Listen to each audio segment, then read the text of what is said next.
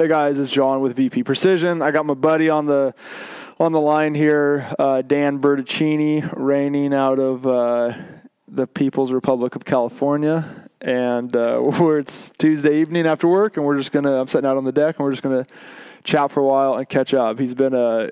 We're kind of in a him and another buddy and I are in a little group chat, always chatting, talking trash every day, and uh, gotten to be pretty good friends over the last last little while. And so wanted to have him on. He's been burning it down this year, so introduce him to you guys and uh, kind of get to know him. And he's got there's a couple things we're definitely going to hit on. Um, main thing I'll just tease a little bit. Um, as you guys know, most everybody's shooting some sort of a BR variant. Um, most of the the top guys seem to be shooting dasher, BR, BRA, stuff like that. And Dan here's gone from shooting all kinds of different calibers. So we're going to hit on that. That's it's been a fun discussion and and and definitely people are always chasing that ballistic, you know, rabbit a little bit. And so we'll talk about that. But anyway, how you doing tonight, buddy? Oh, doing great. uh, over here, yeah, Northern California. Uh, just just a beautiful state. So. yeah, I got to defend it. am, I, am I the first from Cali on the podcast? I think you, uh, you might be the only person in California worth talking uh, to on the podcast. Oh wow! I feel, no. I, I feel uh, very untriggered right now. I, so. I, I actually have yeah. family in California who I like very much. I live on a ranch in Northern California. It's California's giant. Obviously, we give you yeah. a ton of trash about living there, but it's there's a, it's the same as any other. Seattle runs Washington, Portland runs Oregon, and you get a couple cities down there that run California. While the vast majority of the state is is is great. It's just obviously it's easy to joke about. So um, anyway, so so California, um, and yes, I do believe you were my first Californian, and there are lots of good people in California. So like you said, don't get triggered. But um, um, what um, have you lived there your whole life? So yeah, yeah, born uh, born in Stockton uh, in the hood, grew nice. up there um, but also um, had access to the country. So grew up, you know, farming grapes and and whatnot too. Um, so you're Jewish so, and a gangster. What's that? You're Jewish and a gangster. Oh my god! Yeah, no, the, not. I'm a I'm hundred percent Italian, and how to pronounce my last name is Berticini. Oh, so I always say Chini. yeah, everybody I know. So I'm just gonna put it out there. Uh, well, the ch in Italian makes a K sound. Okay. Um, that's but, good. Uh, I've only known you for near for years, and I'm still butchering yeah. your name, Berticini. I just, I just let it go. You know, I mean, it's it's fine. I think it's Brian sends it way worse. yeah, he does. So anyway, uh, okay. So now you're down there. You're doing you got a pretty cool spot down there. You're also uh, the last how long? Last year or two? You've been a couple years. You've been working at CS Tactical, right? Uh, the last uh, I think it's year and a half now. Okay. Um, yeah. So I was did uh well I was in the the Navy for for a while and then got out did uh okay. Audi racing um, for about 10 years and then oh, I cool. recently went to CS full time so what was the what's the Audi rate? My buddy was into Audis for a little bit, and yeah. and they were there. He had some cool ones, R8s, and some cool cars like that. But what what were you? What did you do there? What was that? I'm kind of curious. Um, just we did we developed and engineered and manufactured um, a lot of performance and racing products, and even like uh, OEM plus products that like maybe failed on the cars all the time or, or were super expensive. And okay. so, yeah, we sold, sold a lot of those all throughout the world. And, and then obviously got to race and test products. So Sweet. it was very, very, very cool. That's so, cool. Um, but a lot of, a lot of hard work too. So yeah, you're grinding. So then CS yeah. tactical, what, what's your, what's your role there? What do you, what's your day to day? Yeah, so I work for CS now. Um, came on board to kind of get you know us back up to speed with everything that's going on. Um, they've been you know one of the top optics uh, dealers in in the country mm-hmm. um, for for years, and they're one of the first to have an online presence um, to do YouTube videos and and just kind of came on board to help you know kind of grow push it along even more and and uh, okay yeah, so it's been it's been fun and uh, how long have they been around? Um, Roughly. CS uh, twenty plus years now. Jeez. It was Al- under a different name. Yeah, so always in the shooting side, or did they have like like birding optics, or did it start with like rifle scope stuff? Started with uh, it was actually CS Gunworks. Okay. Um, started with um, with optics, and then obviously the firearms industry, and then training. Um, cool. So you know, and then a lot of PD and, and military contracts. So Cool. Okay. Yeah. Okay. Right on. So Uh, then, what do you now? You're kind of a full, um, uh, just optics, ammo, Yes. like full on sell everything, or what's what's is there? Are you guys still niching pretty hard on optics? Yeah, so our main focus is is going to be optics. Um, uh, you know, we're a big dealer for you know Swaro, Kahles, Vortex, um, Leupold. Uh, we've been selling a lot of the zero compromise lately. Okay. Um, Tangent Theta, um, pretty much. Yeah, I mean, uh, Night Force, and then you know a lot of rifle scopes, a lot of binos and spotting scopes, and then uh, precision rifle components and then you know builds and and and training so yeah but but primarily optics is is our number one Okay, cool. That's Yeah. awesome. Right on. Okay.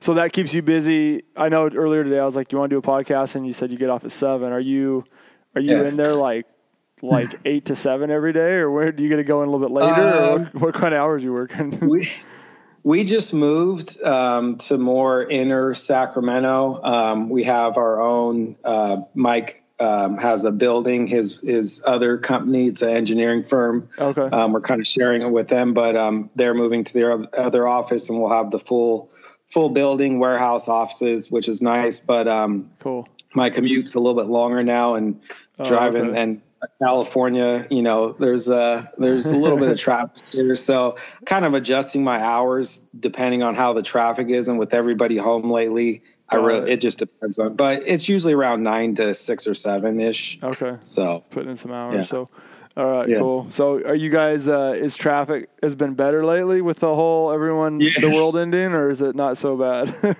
no, yeah, it's it's it's honestly been pretty good. So I guess that's the only nice thing going on. But um, right on. Okay. yeah, Cool. Okay, so let's dive into shooting. Being in California and Stockton, obviously not a lot of like legal shooting going on in Stockton. I'm assuming. but what's No, uh, you're- how'd you get into how'd you get into shooting and and that, or did you did you grow up in the country?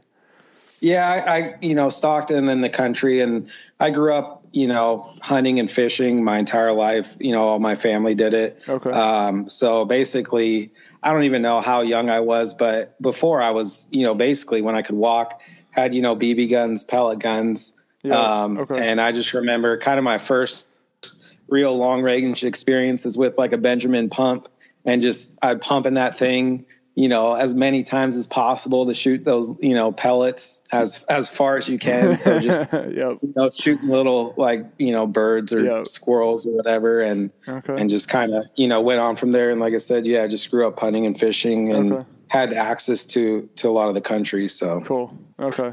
And I, before we go mm-hmm. on, I need to so try to get you guys, you know, listeners, you know, as good as content. Uh, I'm sorry about last week. Also, just work's been ridiculous, and but just anyway, want to get you guys good content. Want to get you guys good. Uh, quality guys, and if you guys don't know, uh, Dan's a killer. He's got he just second at the Hornady PRC match. He won the Hornady PS, PRC match last year. He got you've had uh, you won the first at the NRL uh, Blue Ridge match. You got second at the AG PRS match there, and so like top level shooter. Just FYI, so you guys know that you know as we're talking, like you know the try to get. I want to get you guys the best the guys out there with with with a lot of knowledge, and and and he comes at some things from some different angles. Is one of the reasons why we wanted to do this. But I just wanted to preface uh, this conversation. I should have said that sooner, but this just when he's talking, he knows what he's talking about. So that's I just a little little disclaimer that you're killer with the rifle. So anyway, we'll, we'll we'll keep going from there. But and there's a bunch of other matches too that you've won, but I just those are some recent ones. So you've been on a Um, you, you've been on a pretty good tear. So almost as good as uh, you and Jake. But oh, whatever, whatever. I haven't been shooting. You've been burning it down. I shot. I did get a shooting. I did give you the second place at Blue Ridge, which makes yeah. me, which makes me feel good. So no, dude, like, yeah, you were on fire that day. That was that was uh, pretty impressive to watch. I had one bad stage, and it was it was game over from there. Yeah, it was, a, it so. was a good day on Sunday. Thanks for those gin and tonics. So.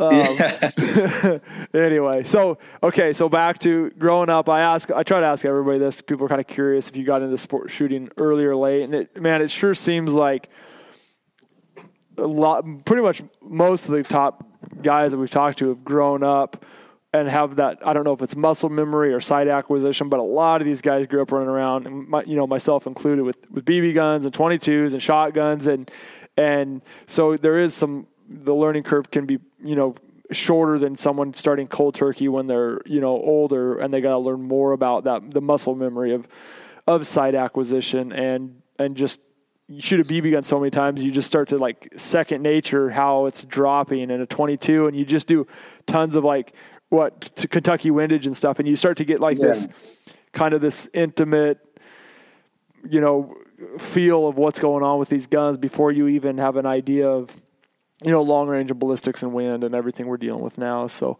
so you yeah. you started off with you know doing a lot of that and running around. When did um, uh, transition from just traditional ranges with guns to kind of more this extended range? How did that take place?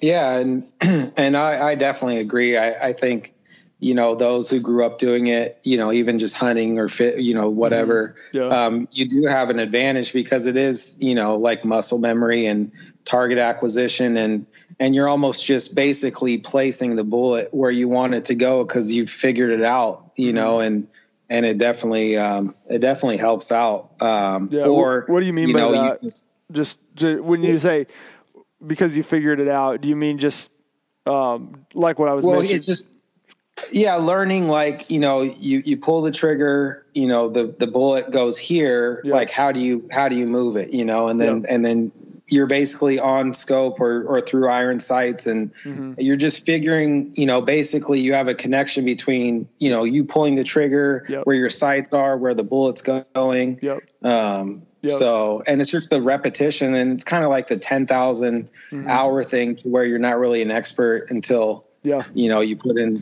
uh, you know, a certain number of hours into, yeah, into, certain, but, um, yeah, so grew up, um, obviously hunting and fishing. And then, um, I think, uh, during the Navy a little bit, and then after the Navy, when I started getting into more, uh, the longer range stuff, um, shooting a 308 and a 300 Win Mag with some buddies and okay. always just kind of, you know, trying to go out further. And then, um, uh, official like long range match was uh, 2000 or you know started doing more yeah. um, structured was in like 2015 where I found uh, NCPPRC which is the local um, club uh, for Northern California and um, yeah started shooting with them and then just kind of went from there. So okay, cool. Yeah. Who, who were some of the we got going about the same time. 2015 is kind of when i started up here but who were some of the the names or the most active guys in that club kind of when you started? Were there were there guys you looked up to or learned a lot from early mm-hmm. on yeah so um, there's a few um, and it was definitely an eye-opener because i shot my first steel match and i was just like wow like these targets are way too small. T- the times are way too tight. These positions are just like there's no. Um, but awesome. yeah, I mean, it was just like uh, Jacob, um, uh, Jacob Denny, Brian Sanders, uh, Gustavo.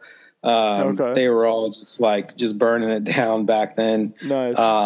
There was a bunch of other guys, obviously, yeah. too, and.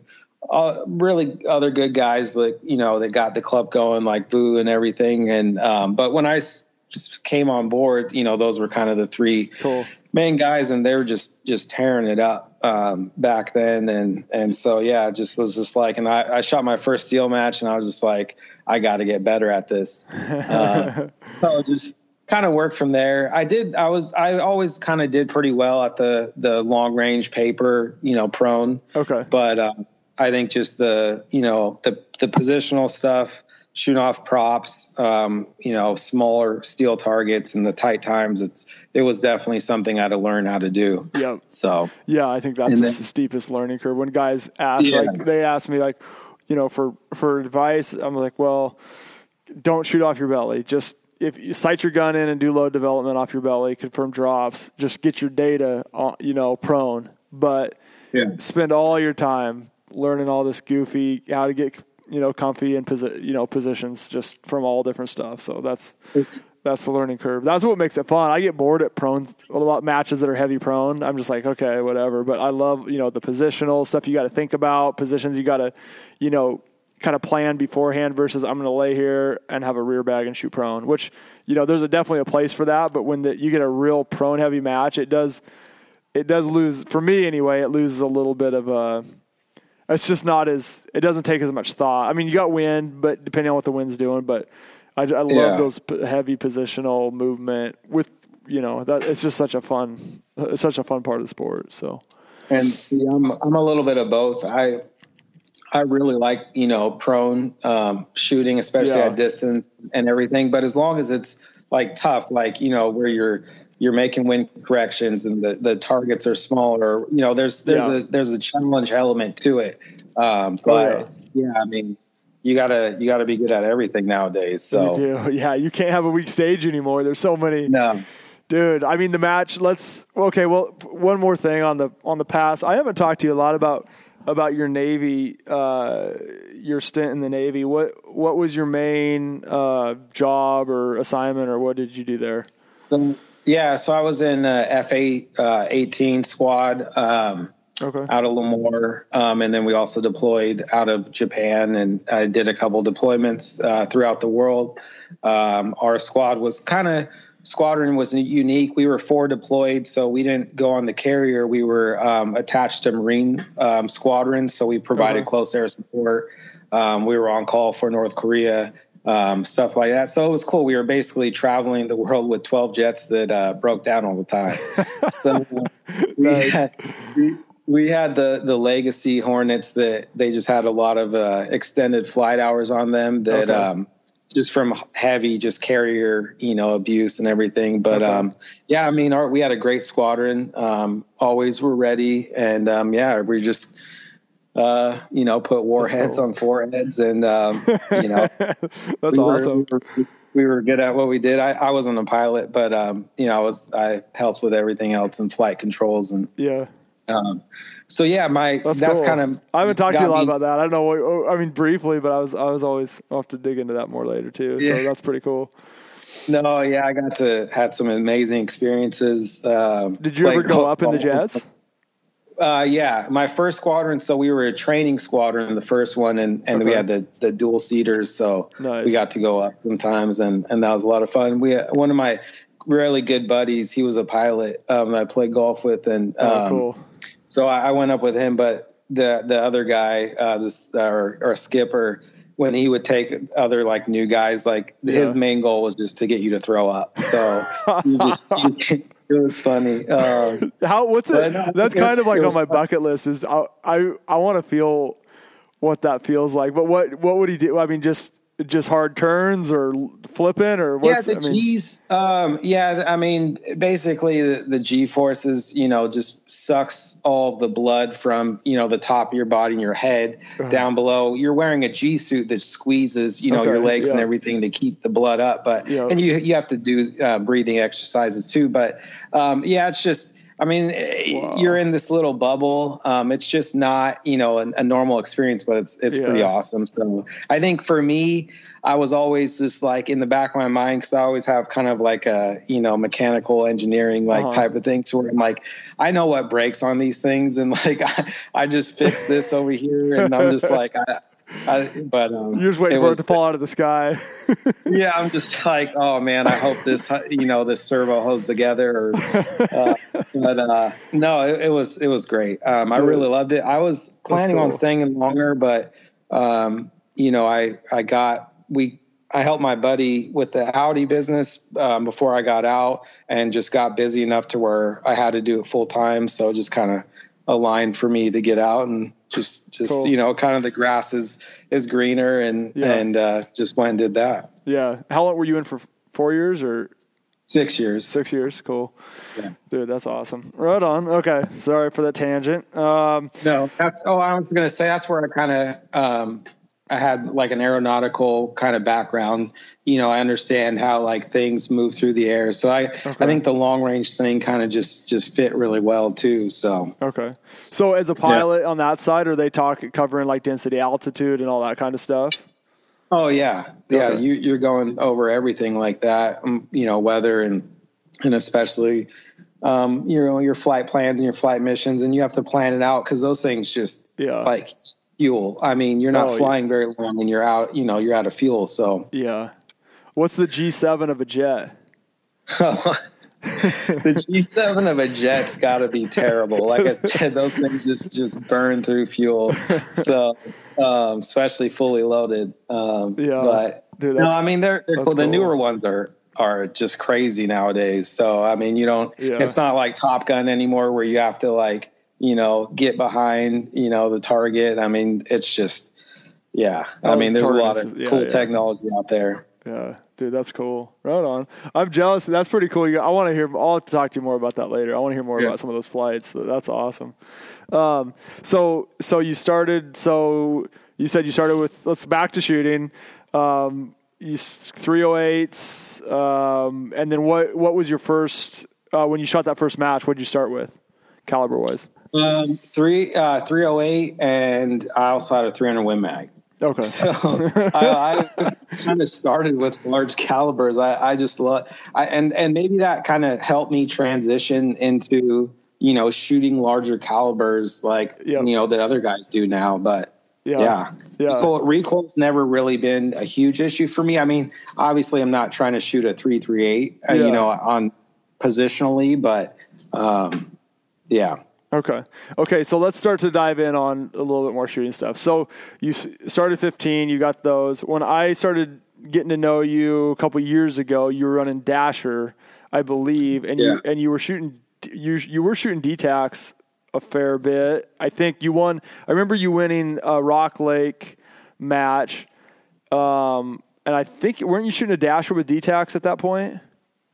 Um, I, I was shooting the. Um, oh, what are those? The 110 um, uh, GL, JLKs. Okay, okay. So shooting, yeah, JLKs back uh, back then, and they were hammering. Okay. Like that match, my rifle was hammering. Yeah, I remember you talking about it. So that's kind of when I I met you a little bit before to start talking to you more then, and and just kind of got to know you more and more the last few years. But so you started, you did go down the Dasher road, um, and you shot. How long did you shoot that for? A couple years. Yeah, I, I think I 2016 ish. I started with a dasher, um, or I, I, had a dasher. I didn't. I think it took me maybe a, a, little while before I shot it in a match, but basically went 300 Win Mag, you know, 308 to a 6547 okay. was my first real, you know, competitive match caliber. Yep. And then dasher, um, and I shot the dasher like yeah for a while. Yeah. So okay, and yeah. so this brings us to our calibers and kind of why I want to talk to you. So last year you did something ridiculous, and I, you went to you went to the Hornady PRC match. Was that your first match? Anyway, you win the Hornady PRC match, and we're chatting, and you ran a 284 Shehane, right? Yeah. Which nobody's doing that.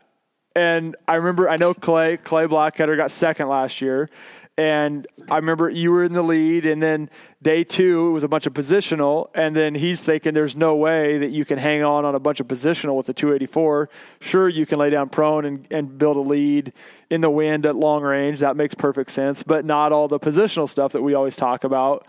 And you burned it down with the Shehane on the positional stuff which yeah. I thought was awesome. I was like, dude, you're bringing a big old. I mean, and it's not going, you know, 3,200 feet a second or anything, but it is. Uh, it's it's it's a big. It's shooting 180 grain bullets or whatever. So what? How did you get there? What? Why did you do that? Yeah. So um, and it's funny how that all you know happened wasn't planned on it at all because some guys were like oh did you you know did you know like what this match was going to be like and i was like no But um, I was planning on shooting um, the Q Creek ELR match with the with the 284. Okay. And um, I couldn't make it. You know, I had some some you know family stuff come up, couldn't make it. Mm-hmm. So I had all this ammo loaded, and I had shot um, Chipley, Jason Chipley, and Todd Henderson's. They put on a uh, like a semi like a bi monthly match up in Tehama, which is a great match, local Okay. match Okay. and I shot it and I was just like, you know what, let me just shoot it. And it's, it's just like a normal match, you know, positional. And I, and I shot it and I was just like, wow, like this isn't bad at all. And uh, off of props and everything. And, and, um, so then I just had, you know, the rifle ready to go. I didn't make it to Wyoming before with it. So I was like, you know what, going back to Wyoming, it's a Hornady match. I'm shooting Hornady bullets. Like I'm just to run the 284. Um, I, you know, so it just it just kind of worked out, and I thought it was just kind of funny, you know. Oh, hilarious. Um, but I knew, but the thing is, I had it dialed. Like I had those bullets dialed, you know, my Yeah. dope, everything. Um, it was super consistent. So um, my, you know, the the magazine thing was was kind of the biggest thing for me, you know, because I could only really load ten at a time. Yep. And if there was any, you know, I'd have to single load the the other two. But Okay. So what Yeah, mag just you were using a regular AI mag? Um, I was using an accurate, like a 300 Wisdom mag, and Okay. and you know, I tweaked the feed lift a little bit for the 284, and then um, I also put an extension on it too. So Okay. Okay. yeah, So you what? Let's see, just specs for guys. What uh, what barrel length was that? uh, 28 inch. Twenty eight inch, and then what was the rough weight of that gun? Um, this was last year, so this is before the NV Pro. Um, I think I was around like 21 pounds. Okay. So 20, maybe 20, 21 pounds. It wasn't as heavy as my rifle is uh, this year. yeah, because now you're what pushing 23, 24 type of I, thing. yeah. Yeah, I think I'm at 24 with a bipod. Okay. So, Okay. yeah. So so heavy. So I mean, I- it's just it's so opposite of what we talk about all all the time here. Is just light recoil and watching trace and everything. But I now you built. Uh, you still have the Shehane, right? Yeah, I still got it. Um, Do you think you'll shoot that in a match again? you know, maybe, I don't know. I mean, just, you know, just for fun. So I, I shot it at the Rock Lake match, you know, Yeah. um, last year. And that's where I was having, you know, some, some bullet issues. Um, They're blowing up. yeah. little midair grenade. when when the barrel got hot. Yeah, I mean, Yep. I remember when it first started, I was just like, "Huh, that's weird." I like hit the bottom of a T post at 200 yards or whatever that one stage was. I was Oh, like, something something went a little sideways, but um, yeah. So I kind of after that match, I just I I spun it off because it's just on a short action. Yeah. Um, and I and i i forgot what I spun back on, or I, I spun the GT back on, but okay. um, yeah, so I haven't. I, I, I need to go back. You know, try some different things out. But um, yeah, I, I love that thing. That thing just it hammers. Yeah. So And so the Shehane is like a pretty that got famous on the bench rest side, right? I mean, it's kind of a Yeah. known, super consistent. It's got the same consistency that guys would consider of a you know a 300 Wisdom, a Dasher, a BR. It's kind of that same family of of rounds that guys trust for. It's not going super fast. It's what was it going 2800? yeah, twenty eight hundred, super consistent. real Uh, consistent. yeah. It's just it's just yeah, it's an F class. I mean, it's it's you know just a straight two eighty four. Even is just it dominates F class. You know, and Yep. and um, Yeah.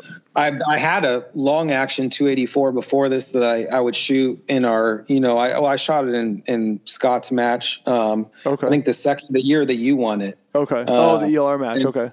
Yeah. The ELR. And then, um, I wanted, uh, Brian Sanders, he, he was running a short action Shehane and, um, it just looked cool. I was just like, you know what, I'm going to build this, you know, for the same match, not for what we, you know, the typical PRS Yeah. stuff, NRL, but, um, you know, more ELR, mid mid ELR, not true ELR, and Uh-huh. and um, I wanted the short action because you know you have it's easier to feed out of the mags and everything. So, Yeah.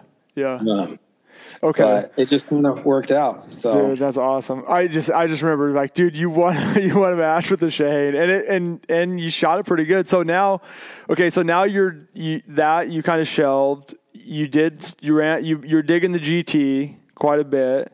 Um, and then, and then, but mainly this year, what, what, you shot. How many matches have you shot with the six five Creed now? Uh, this is the third match. Yeah, third match now. So was so Washington was the first. Yeah, Washington. I broke in the barrel.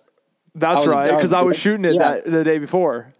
Yeah, I mean they had had like I think twenty rounds on it just to kind of see what my speed might be. But yeah, I had and I just shot like the day before the match that Friday. I shot like you know 150 rounds through it just to you know get get yep. it broken in and sped up. Yep. Um, so Good. Okay. So, so, and again, a six five Creed, consistent, great caliber. You can get, you know, brass from Lapua. It's a good round. It gets made fun of a ton. It feels like the, it kind of came and went. Uh, it's not the new hotness anymore. Um, now we're we're six GT. Uh, you know, BRA. We're six five PRC. Like these are the new the new calibers or whatever. Um, but you, you, you know you pull out the six five Creed and you're like, dude, it's it's a perfect size. I can run this. It's slow and steady. And and so we in our our little chat with Pence and you and I were always giving each other trash about everything. And so we're making fun of you about Creedmoor jokes and everything else and posting memes. And then you bring that thing out and just start you know crushing souls with that thing. So it's been what are you running forty three fifty in it? Yeah, 4350, uh, CCI 450s, pretty pretty basic stuff. And you're so you're running the small primer six five Creed brass yeah. then, and then yeah, the Lapua. And so, what do you think? You, you still, I mean, you've got the GT, which is you know more in the line of Dasher, obviously. How are you thinking? Like, how big of a difference in recoil do you think it makes a difference for you personally in a match?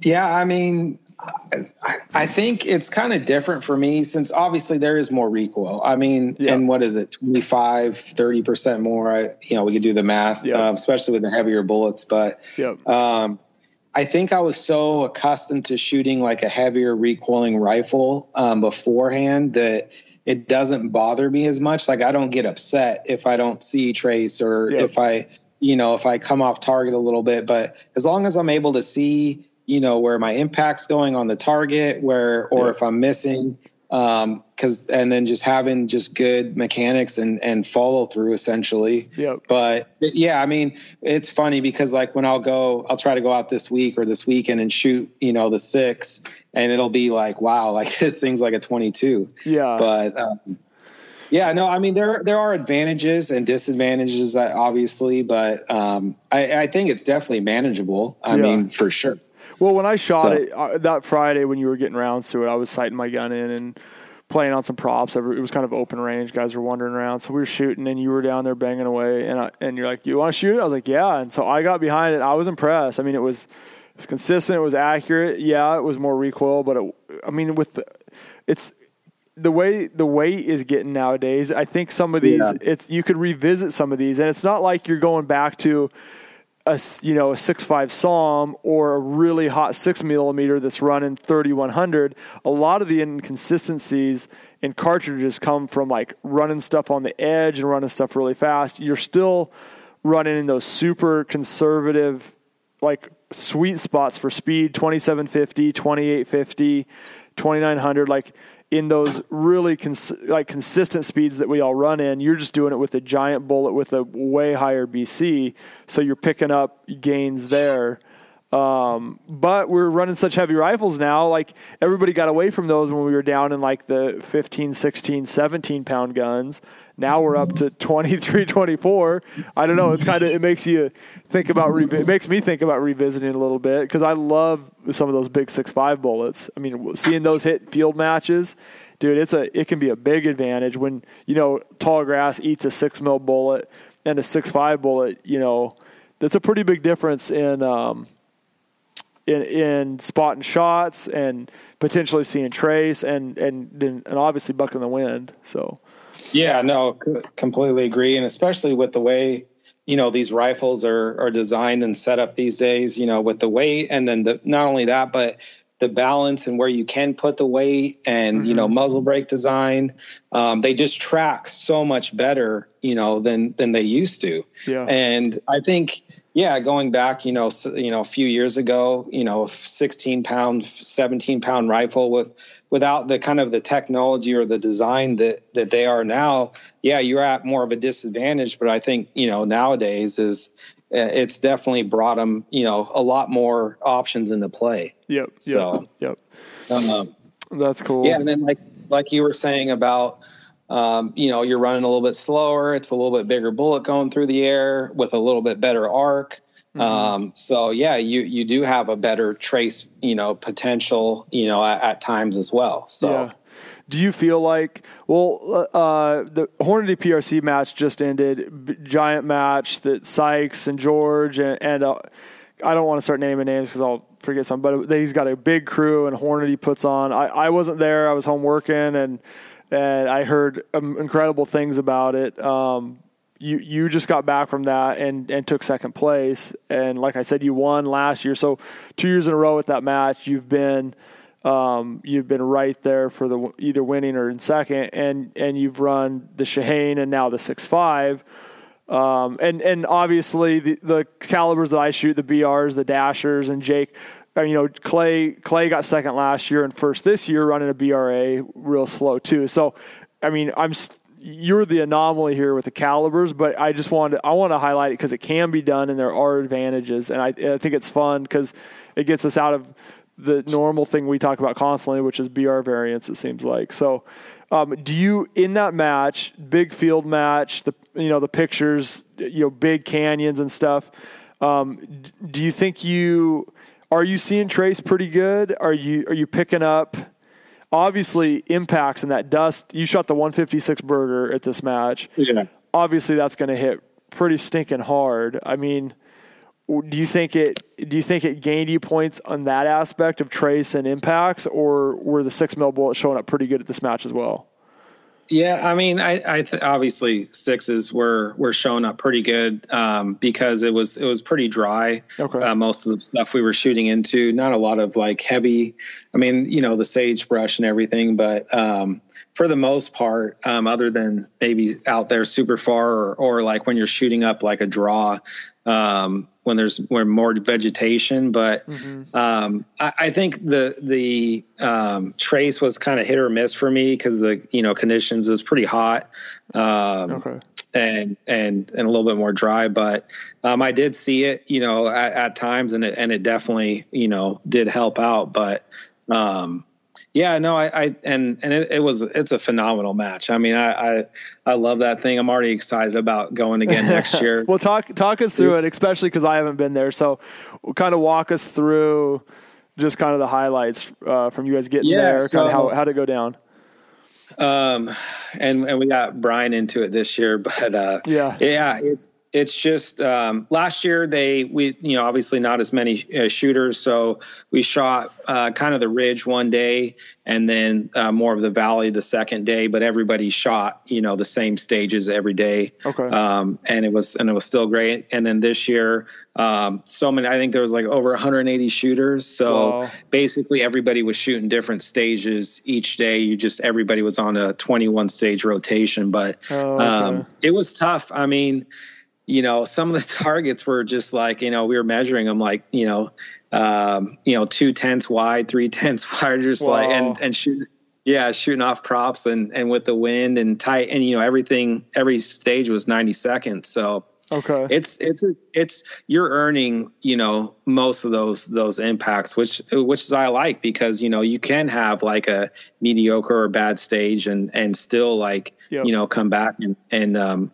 and do really well. But yeah, I mean, it's just, um, it's a field match, but it also has, you know, you're shooting off a lot of uh, props or, or natural terrain and, and everything like that. So it's not, you know, all prone. I mean, I, uh, maybe like four stages are prone. Five, I would have to count, but mm-hmm. there was only a handful. So, okay. Um, cool. Yeah, no, it's just, and then the winds are, you know, kind of, you know, obviously they're there. Um, you know, they're a little switchy.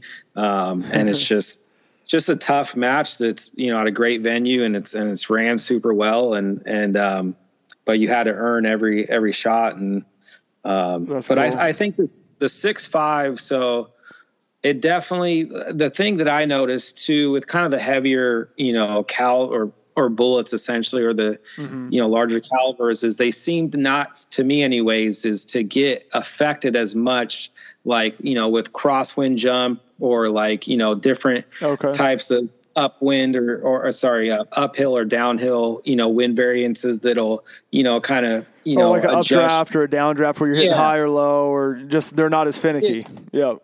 Yeah, it, it, seems to be a little bit more consistent as far as elevation goes, you know, all the way out to, I think we shot out to like 1,400 yards this match. So okay, okay. Um, for me, anyways, or it could just, you know, some of these bullets, you know, some bullets are more consistent at distance or than others, or they follow, you know, a ballistic curve a little bit better. Yeah. Uh, but yeah. yeah, no, I mean, that was last year. I mean, I was so confident in everything because whatever I I dialed or calculated to, like I knew my elevation was perfect. Yeah. And, and it kind of seemed, and I was this was the first match I ran the 156s. Okay. And so I was still kind of adjusting BC a little bit um, during the match, but kind of got it dialed and and um, yeah, and it was super consistent for me all the way out. So. Do you remember what what BC you settled on?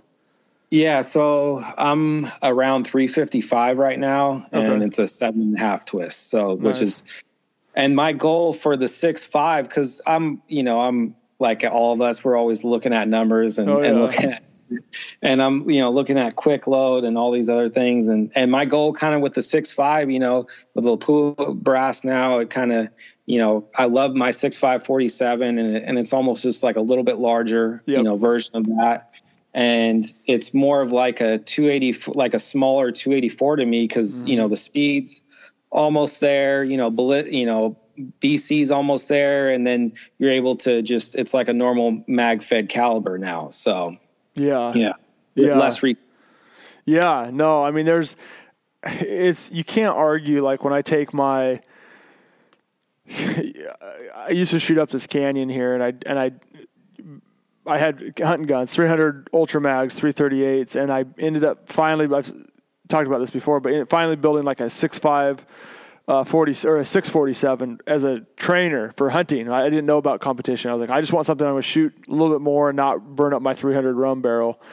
And you sit there shooting a 1,000, 1,200, 1,300, and it's you pull the 300 out and then all those little finicky left right left right up and down are gone and you're just smoking those rocks with the 300 yeah. and then you get out to like that 6 1500 1600 1700 and you're like oh we're now we're back to left and right and up and down with the ultra mag and you pull out the 338 improved and then it's like okay then it's it's that level of consistency that you know bc and speed all that stuff makes up for. And so it's super noticeable. It's just we're obviously when we grab six BRs and stuff, it's a compromise because a lot of these targets, a lot of the points available are in that you know four to eight hundred range, and that is just perfect for these guns. But it's getting so competitive where if you can stack on some extra points on a long range stage that maybe a BR variant gives up a couple on, like those points are getting so valuable now at the t- at the top few spots that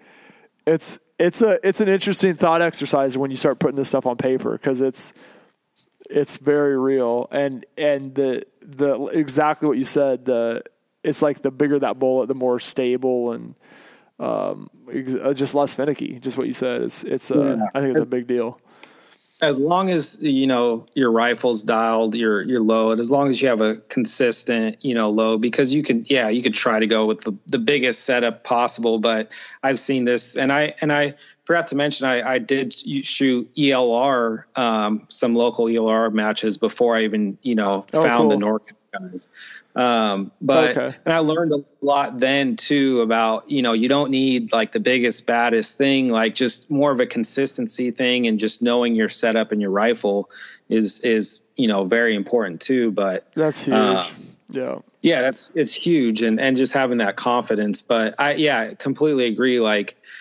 you know, just if you're able to get just a little bit more consistency or a little bit of an edge, there's always going to be wind. No matter you could build a 416, Yeah. you know, yeah. whatever, and there's always, you know, that's going to be the biggest factor ever. But Yep. you know, if you're just a little bit more, you know, those switchy winds or any kind of updraft or downdraft, if you're able to to kind of hold it within the plate a little bit better, then um, you know you have a little bit of an advantage. And but there also is a um, you know disadvantage because if you're not seeing where those impacts are going, like Yeah. a six, then you know you're not able to make as as good of correction. So. So so scenario, you've got your GT hammering and your six five. And I almost took the GT to the match because it was it's like hammering right now. So Yeah. So how do you make that decision? Like just I I was just uh, kind of just a coin toss. No, I mean I wanted to to you know shoot the one the 156s and and um, I just I just kind of went you know with just you know just the fun you know the the entertainment factor of it. So. I love it. because you got i mean that's the thing like we're so this is so such a repetitive you know kind of game and Yeah. which is great you know it's all about consistency but Yep. you also have to keep yourself like motivated and entertained and i think the the different caliber thing kind of does it for me Okay. So, yeah, that's a good yeah. point. Okay. Right on, right on. So, um, uh, this year you've been shooting Leupold scopes. I want to talk about that a little bit. Yeah. And we can't, you guys know reticles coming. We can't talk specifics yet. They've kind of like October, November. We're hoping for a final revision. Like this is all kind of been talked about. So it's out there. So don't call and ask them for it. It's coming. We'll keep you posted. We're super excited about it. But you've got one of the kind of our initial, our first run of reticles, the one we're kind of doing tweaks off of. We got to do it to make some changes, but you've been running that, and it's we can't talk about a lot, but what have you been? Obviously, you've been burning it down. It's been super fun to have you kind of you know on the team, kind of building that up. Leupold's been making a big move. Um, you know, really pushing the Mark Five, really supporting the sports and the prize table, and and and you know NRL, PRS, and really really doing a good job with that. And and the Mark Five has been holding up. You know that 525, that 318, been holding up. You know for me really well. Those are the ones I've been running. Um, I, it's kind of a hard discussion because we can't really talk about the reticle. But what um, have you been? Any any thoughts or or or, or you you like what we've got so far on the reticle, or you're opening it up and giving you more of more of a uh, you know kind of an open view, um, you know all that stuff. Yeah, so um, and it's it's been great. Um, yeah, it's first year shooting with Leupold, um, and you know they're they're such a uh, great company to to you know work with, and they're all about just you know making a better product, you know, and and not even a better product, but just you know adapting a, a great product to you know what we're doing these days Yep. and um, yeah, so I, I obviously the Mark Fives is solid scope. You know, tracks well, glass is great. Um, everything, you know, it's everything feels good. And then you know, the the biggest connection, you know, once you do all that, like obviously glass and tracking and durability is is paramount. But once Oh, you yeah. get past that, the personal aspect of it is going to be the reticle because that's what you're using to you know engage targets and Yep. and uh, so it's cool to be able to work with them um, and kind of just you know adjust and and tweak you know this reticle to basically you know our perfect you know version so, Yeah. No, and. I, and I love yeah obviously we can't talk I about know it too it's much like I want to talk about it. We, we we've got the green light to chat a little bit. We can't do details, Yeah. and we will do a podcast kind of walking through that more in the future. It is coming. I get lots of questions and stuff, but just I don't know. It's just fun watching. Like we got a few out there. You know, we got Morgan. There's a handful of guys, and got and just burning it down. I was like going. I was like, it might be one of the more winningest scopes so far this year. Like I don't know how many first places this the the test reticle has in top threes. Like Morgan's got a pile. I've got a handful. You've got a bunch. Like just the last handful of matches, they just been burning it down. So it's just so fun to see. You know, coming from a company here local to me that you know to be truthful I got away from running for a lot of years. They were out of the game, you know, and I've they know this. Yeah. I've told them this. They just weren't they weren't one of the names listed, and it's super fun watching them make a pushback and be like, hey, like we're relevant. We've got a like solid product, like you said, glass tracking. It's all like they're getting all the parts. We're getting that final piece of the reticle, and that's like I'm anyway. I'm getting kind of excited. So I just I wanted yeah. to bring it up, even though we can't. It's I hate to even bring it up, but I wanted to because uh, it's been fun having you on the you know quote unquote the team as we kind of get this thing going with Leupold. We got some other Morgan King and Nick Gardozzi. There's a handful of guys, and there's so but it's just it's just fun. I had to mention it, but I you know I've been proud of you. You've been freaking killing it. So um, it, it's uh, it's fun. It's crazy how much like this sport uh, has been evolving and just like it's just ramping up. Just new stuff and just everything just keeps getting better and yeah. to where yeah i mean even in the club our local club before i even started you know shooting with them heavily is yeah. uh, you know was mark four uh, Leupolds was just everywhere yeah. i mean that was a scope to go through and and a few others but um, yeah it's just it, uh, unless you're like adapting and evolving as a business, you know, with the industry almost every year. Like yep. you just kind of get left behind these days and, and no fault to any company. It's just, it's just how much the sport's evolving is crazy. And, and, uh, uh, yeah, I'm loving it. Um, obviously, you know, you know, still working on some tweaks, but yeah. it's great. We're, we both share kind of the same opinion on, yeah. on, on a reticle. We like, you know, very minimal, you know, mm-hmm. stuff cluttering, you know, a view of, of the target and, and watching trace or impact. So yeah, we don't want a horse. So yeah, no. so I mean, they have they might have their place, but um, yeah. I, for for the sport, it's it's it's no, you know, you're you're putting yourself at a disadvantage. Yeah. So. Yeah. No, I agree. I just uh, obviously a little shameless plug, but I do. I'm on. I'm legitimately excited, and I, I, had to bring it up. So it's been fun. We've got a, a few of those kind of test ones out in the wild, and then and cannot wait to get you guys like a just a solid good reticle. It's gonna be it's gonna be fun. So um, yeah. let's talk just a little bit like. Uh, you're winning. It's hard to win them. It's really hard to win a match. There, there's there's a lot of good guys, and there's there's there's skill. There's a lot of talented talented guys.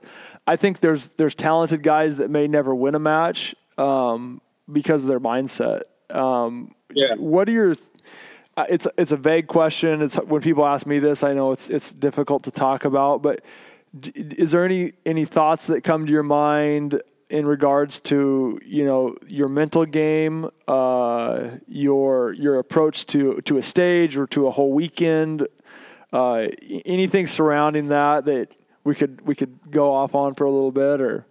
Yeah. No and that's a that's a great question. I i think that's probably the biggest you know kind of factor between that separates a lot of guys. Um mm-hmm. and i saw this with golf too. I you know grew up playing a lot of golf and competitive golf and even in the navy. And okay. i knew guys that you know when we were playing for fun or practicing like they were phenomenal. You know they they could be on on the tour, but then you know you get them into a tournament or a match, and then it just it just all everything goes out the window. It's just you know so how people kind of control you know their mental game and their nerves and and whatever pressure is is that's that's ultimately you know what's going to get you to the next level mm-hmm. um, and it's tough because like yeah every time i go into a match you know especially you know certain ones I'm excited about. I'm I'm very nervously excited. Yeah. Um, I might not seem like it, and and we just bust each other's you know yeah. balls all the time. But uh,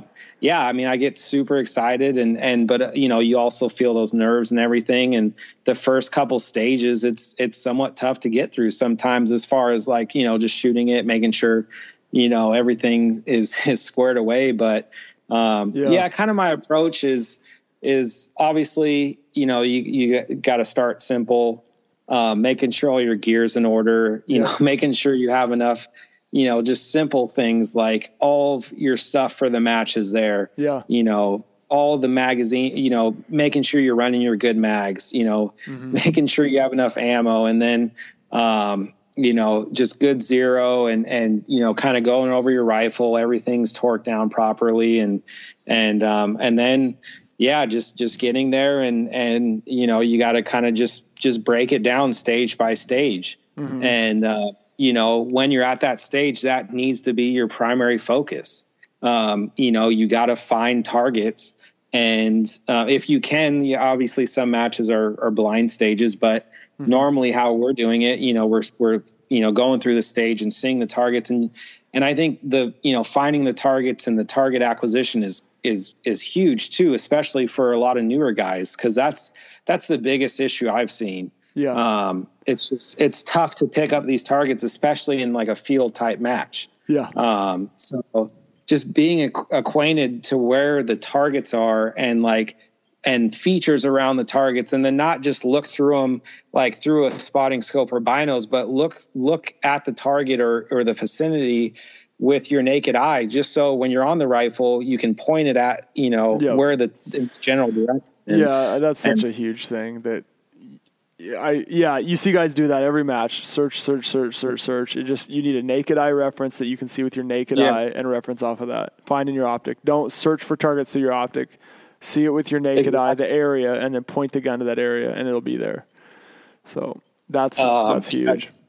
That's huge. And then um, I think another thing is I, I I don't know maybe naturally it's just normal for me, but like when I when I am on target and everything, when I'm on target, if I have a general idea of what the wind's doing or wherever I need to go, like mm-hmm. I'm pulling the trigger as soon as I'm on target. Um, for okay. the most part, I, I, don't spend a lot of time, you know, trying to get settled or or I think all that, you know, the pre checklist and and the fundamentals should should be, you know, kind of figured out beforehand. Or you know, some guys do it, but during a match, it's just the more time you spend without you know pulling the trigger when you're actually on target is it's costing you seconds so you're you saying know? you're saying have your your your your fundamentals your process whatever you want to call it um, just second nature you shot you practice yeah. you, you, go into autopilot and you're just you're running through you're not That's, you're not mentally doing you you you personally aren't mentally doing a checklist i know jake does his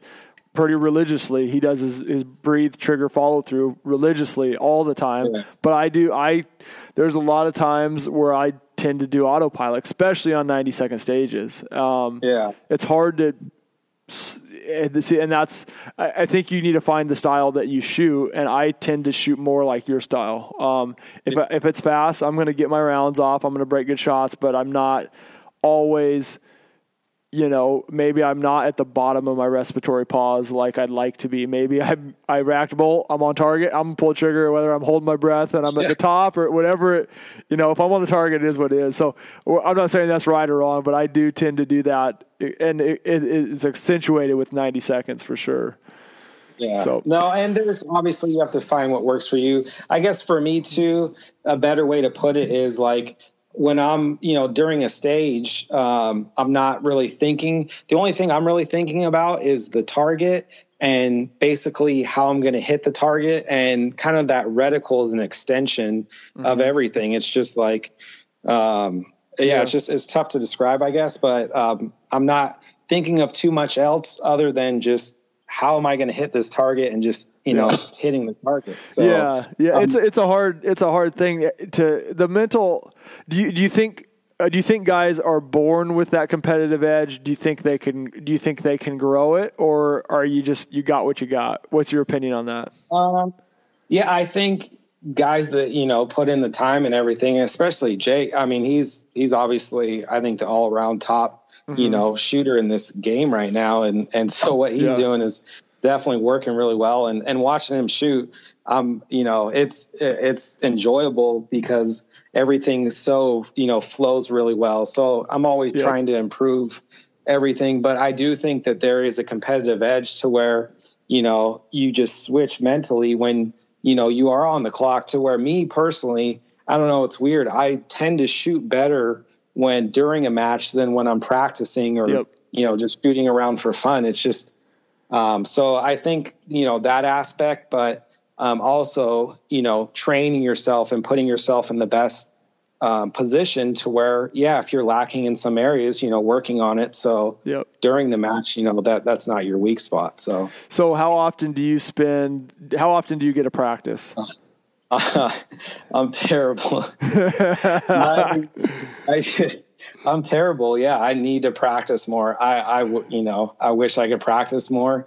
Um, obviously, you know, here um, in where we live, there's yeah. not as many opportunities, but I do have, you know, one of my good buddies, uh, Brandon. He's got a great place. Um, we call it Freedom Ranch, but nice. um, so it's a, when, but it's it's a little bit further away, so it's more like a weekend trip for or oh, okay. Uh, okay. A, a, trip during the weekend. But um, most of my practices is is when I can go and and you know shoot you know shoot a group or test different loads, and then maybe I'll work on something while I'm there. But I yeah I need I'm terrible. So, I need to. Uh, no, there's no right answer, wrong answer. I just people yeah. people are genuinely curious, as am I. But so most of your range trips are kind of break, which seems to be what I'm doing lately, is just breaking guns in load development, trying to get trying to get everything squared yeah. away. So. Yeah, and I think other my practice came from you know the local matches. So yep. uh, with NCPRC, we would do our our monthly uh, paper match and then bi-monthly uh, steel match. So okay, um, and then we'd work practicing there. So I would definitely you know tune everything with those and and mm-hmm. um, but yeah, no, I, I need to I need to practice more. No, I so. just I don't know if you. I mean, I don't know if you do or not. It's just, but it's it's it is. I people want like how much do you have to shoot to win? I was like, well, at some point, there there's some things you kind of get. You got to shoot. You can't just go shoot one match a year and not ever do this stuff and be competitive. But you've been shooting a lot of matches, so there is practice and and you know you get back from a match and it's prep for the next one, and so there, that's that carries over.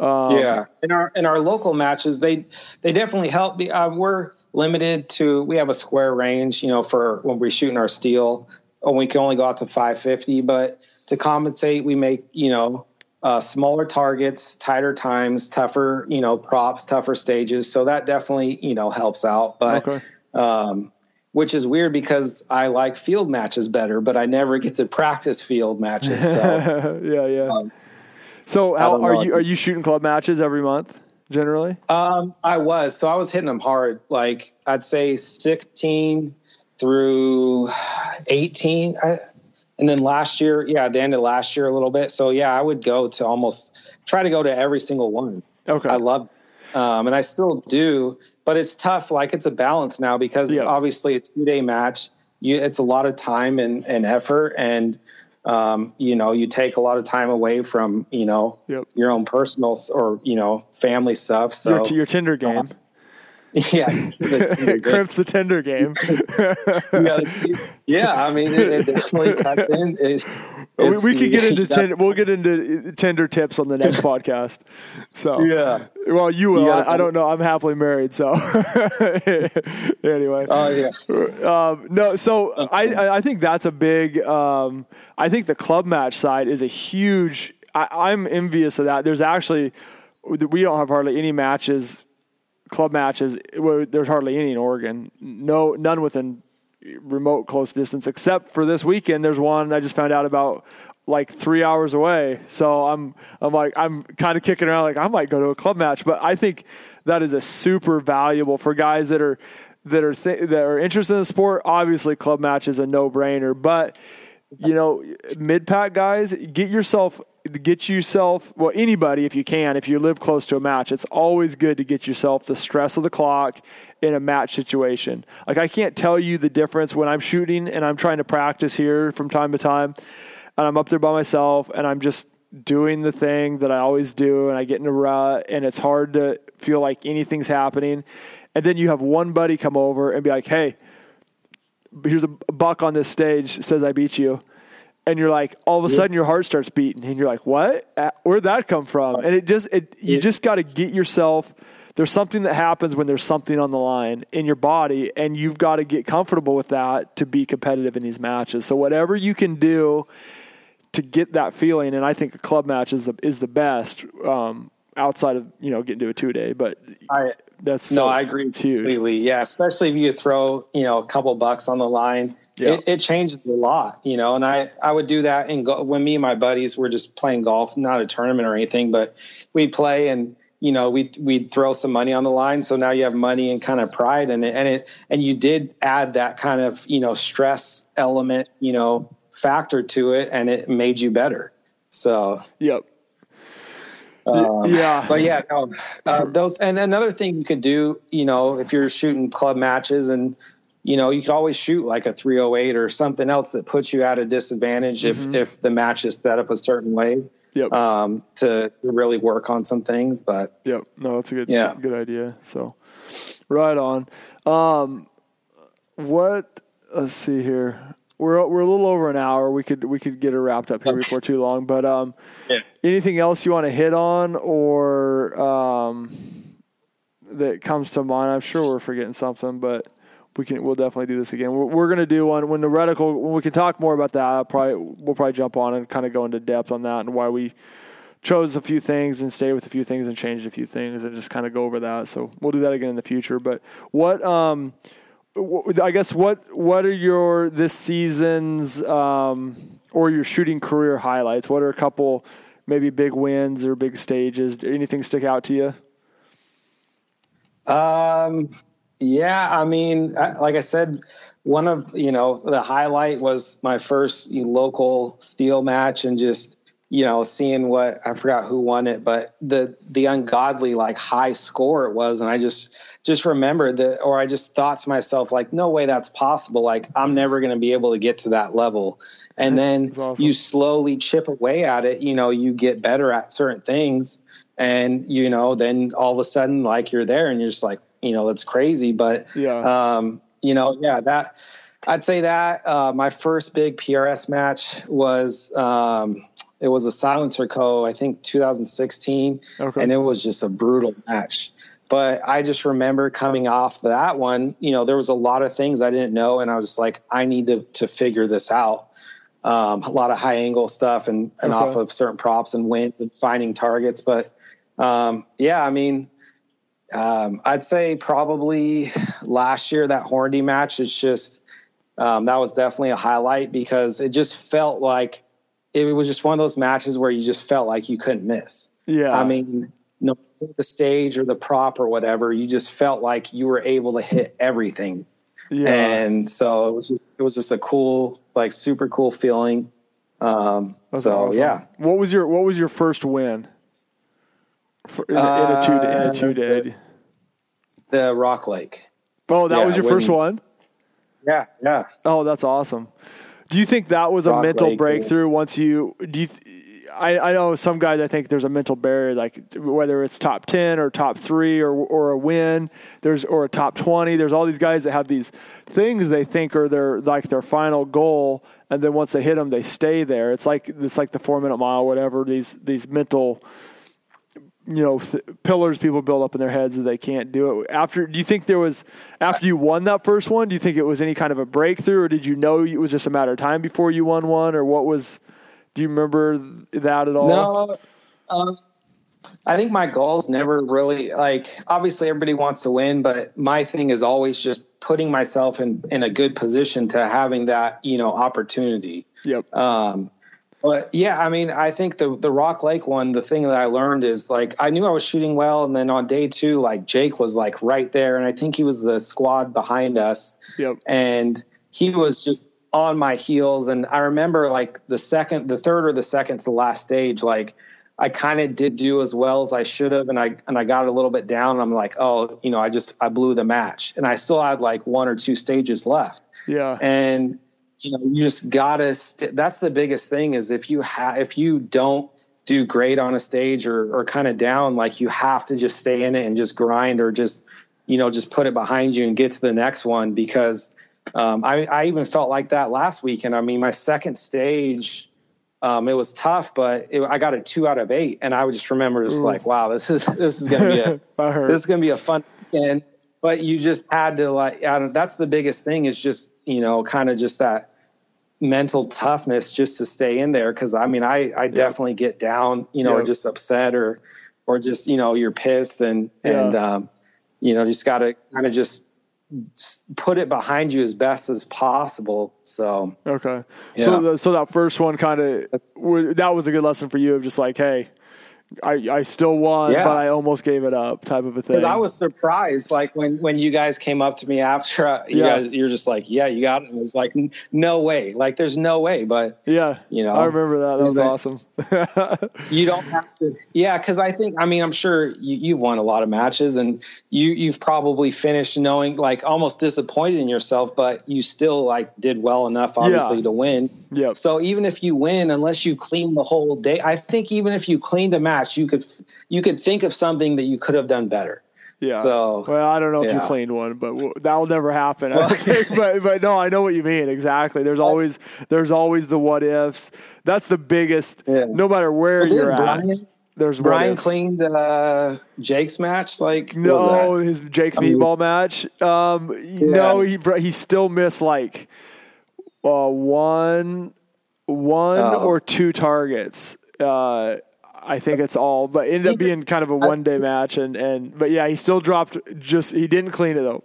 Match has never been clean. I would even be even more nervous because it's just like even though the targets are huge, like you still have to, you know, Oh, yeah, still got to put in, um, yeah, No, I hate those shots. kind of matches just because, like what you Yeah. said earlier about like grinding them out, and it's fun to have those tougher matches. Well, and that's how I felt. Sorry, I finished my thought, but have those tougher matches where you can have a bad stage and still grind out a win, like the PRC match, and that's how I felt about the uh, the AG Cup, the PRS match at Blue Ridge that we went first and second at. Um, yeah. that match, I mean, we got we got beat up on some stages on that match Oh, dude, yeah. and and we and we burned it down and it's like hey you just keep you just grind. And that's i think a lot of guys like that. It is it's hard to make a tough fair match. You can make a tough stupid match real easy by putting tiny targets out at a thousand yards. That's not how you do it. But a tough fair match is an art and and they're super fun to shoot. They're it's it feels it's a completely different feel than a, a, a match where you're like you know if you drop one point you drop three spots, which is just those are those are weird in a different way. Um, yeah. and uh, No, I completely agree. but anyway, but yeah, that's a it's I love those ones like the PRC match like you talked about. I'm I'm jonesing to go to that next year. I'm gonna. I got I was I got a lot of stuff work wise here, but I'm I definitely want to hit that one up next year. So Yeah, it's and that's the thing. It's it's tough, but it's fair. I mean, everything. You know, you're not going to clean it, but it's every stage is doable. I mean, it's all right there.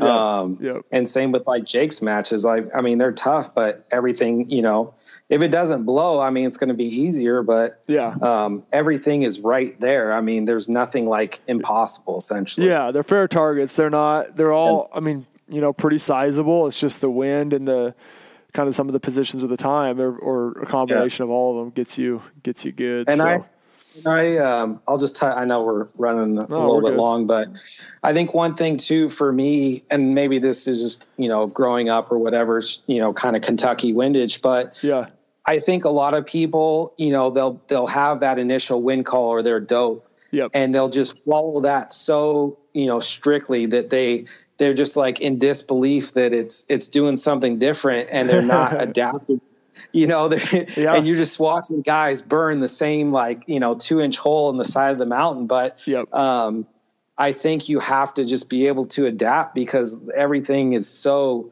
you know can change like in a second so Yep. like yeah make a good call but like also be able to adjust you know and not just go off of what you predicted um, but just like literally like hey make that correction whatever it is and you know just try to hit the target yep. No, So- I, yeah, that that's always a pet peeve of when any of us are Yeah. at matches and a guy gets off a stage. You're like, dude, could you not see that perfect group you put off the right edge of the plate? Like, make a correction. Like, we just we we always are. That's that happens, and it's you know, it's some guys get you know, it's hard to. I don't know. That's a definitely. I know a couple guys that are good shooters and they just can't make.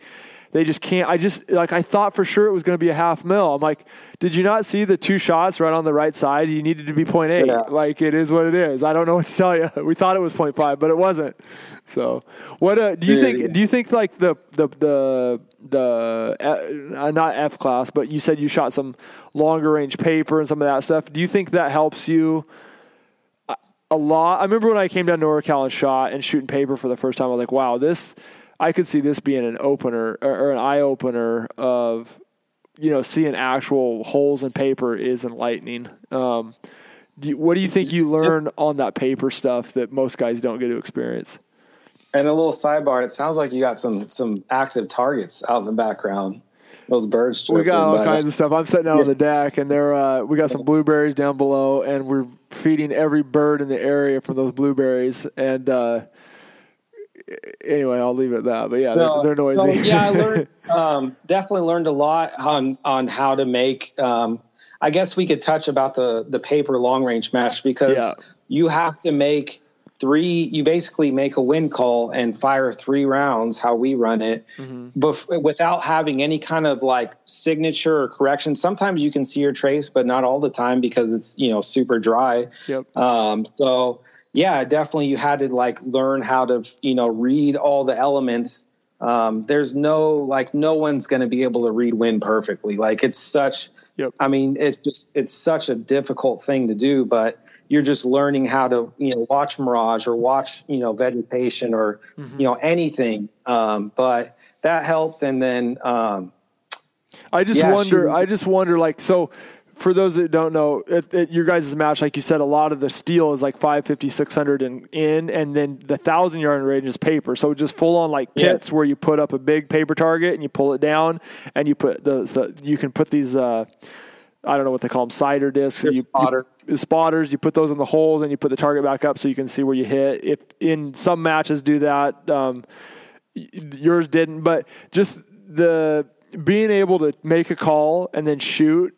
Like when I shot, I shot a little thousand yard bench rest a long, long time ago, and making my call. This was all MOA. I'm whatever holding five MOA, and it comes down and it comes up, and you're like, oh, I missed, I missed that call by by a little or by a lot and then being able to get that instant feedback. I just wonder like when I was there I was thinking, man, if you did this all the time and you were getting feedback and you just shot your whole relay and you you could kind of look back as like, well, I held this at this at the 800 yard line, and I was way over here on the right edge, and and start to get this pattern. I was I was a little envious. I was like, man, I feel like that would be a really good training. Um, like you can't you can't you hit a plate that's one thing, but holes in paper don't lie. And you know, you know, I just don't shoot paper at a thousand yards, or I don't really shoot paper outside of you know 100 and sometimes 300 yards. So it's like, yeah, it's it's a it's weird to shoot paper at long range. Um, some it's, some of you guys are like, that's all I've ever done. You guys are stupid, but it is it's so much different after shooting steel constantly. So it is, and it definitely, yeah, it definitely helps. I mean, and you know, obviously you could see how well your your rifle or your load's holding vertical too but yeah. yeah that wind element i remember i shot a match and and um, or we were in the middle of a string and i was just watching you know waiting for the targets come back up and i was like you know kind of bored and i was watching this bird just kind of just like drift or float in the air. And then i saw and then the wind shifted and you you know you you see how they kind of just like drift off. Mm-hmm. and i was like oh something changed you know? Huh. and then i just like started like paying attention more. I'm like okay the wind changed. I made a correction and I think I was like the only one to hit the, you know, within our blue, and everybody else wow. missed. And somebody asked, I was just like, yeah, I was just watching this bird fly. But it's just I have to like obviously that's not always practical, but, no, um, that's every every little bit of information, and it's just kind of just yeah, going off of what you see and kind of trusting your gut through repetition. Yeah, um, definitely helps. But then also being you know how to being dynamic and, and adapting um, you know, if you see something, you know, change, like, yeah, make that correction. Yeah. So, man, I think that's and, such a good point. Like in this day and age, I don't know about you, but my attention span is shot. Like you've got yeah. social media and you're, you're constantly going, and there's every distraction in the world. And to go to a match, and and uh, this is a big plug for glass, is to stink and set behind glass a lot when you're not shooting. Yeah. Watch trace, watch grass, watch dust, watch everything that you can see because a lot of times there'll be little seeds or, or, or stuff floating through the air, little little fuzz, whatever. You know, you get cottonwood stuff over here blowing around. You get dust. You get like that is such a big thing in our attention spans. It's so hard to stay focused for, uh, all you know a half hour, let alone you know eight hours of shooting and really staying on point with keeping up with that wind. And I know I slack at that a lot, but just I think like what you said, just you randomly saw a bird, and again, that's not practical, but you you can catch stuff when you pay attention and you, and yeah. you force your mind to think about it. I think that's a a thing a lot of people get lazy about. They just go sit under a tree and wait for their turn to shoot, and oh, yeah. there's a lot to learn in between there. So anyway, that's that's good stuff, but. Um, it's we should probably wrap this. We're an hour. We're going to be pushing an hour and a half yeah. here shortly. So anyway, man, I uh, I really appreciate you coming on. Um, congrats yeah, on your season so far. You've been burning it down. You got a bunch, a couple wins, a bunch of top threes, and so keep it up. It's been it's it's always fun hanging out with you and shooting and talking trash and and making fun of each other. So no, yeah, I'm sure that'll be held at the highest standards. But no, seriously, uh, thanks for having me on. And and um, no, I mean we could have a bunch of these just, oh, yeah. just you know, rambling on, but yeah, we'll do more. We'll do more. Anyway, thanks guys for listening. Uh, really appreciate it. We appreciate your feedback. Um, try to try to get, keep up with content as much as I can. I hate missing a week. I know when I do it, I don't forget. I just sometimes I get so busy. So thanks for bearing with me, and we really appreciate you guys. And until next time, uh, have fun and uh, go practice more than Dan does. All right, later. Yeah.